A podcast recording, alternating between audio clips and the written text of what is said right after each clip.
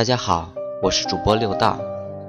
今天要跟大家分享的故事是：走弯路是自然界的一种常态。父亲端详着儿子手里拿着的一幅世界河流分布示意图，若有所思地对儿子说道：“你发现这幅示意图上的河流有什么特点？”儿子看了看，说道：“河流是弯弯的曲线，为什么会是这样呢？”父亲继续问。儿子说了很多关于地理方面的答案，像是说，河流走弯路拉长了河流的流程，河流也因此能拥有更大的流量。当夏天洪水来临时，河流。就不会水满为患了。还有说，由于河流的流程拉长，每个单位的河段流量就相对减少，河水对河床的冲击也随之减弱，这就起到了保护河床的作用。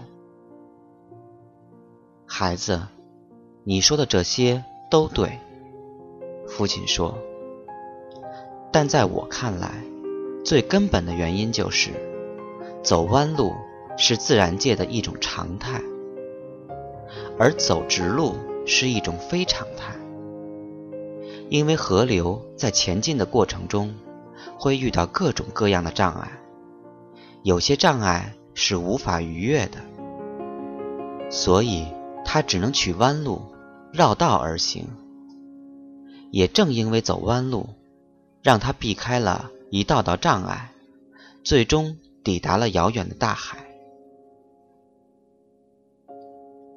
人生也是如此。当你遇到坎坷时，也要把曲折的人生看作是一种常态，不要悲观失望，不要长吁短叹，不要停滞不前，把走弯路看成是前行的另一种形式。另一种途径，这样，你也可以像那些走弯路的河流一样，抵达遥远的人生大海。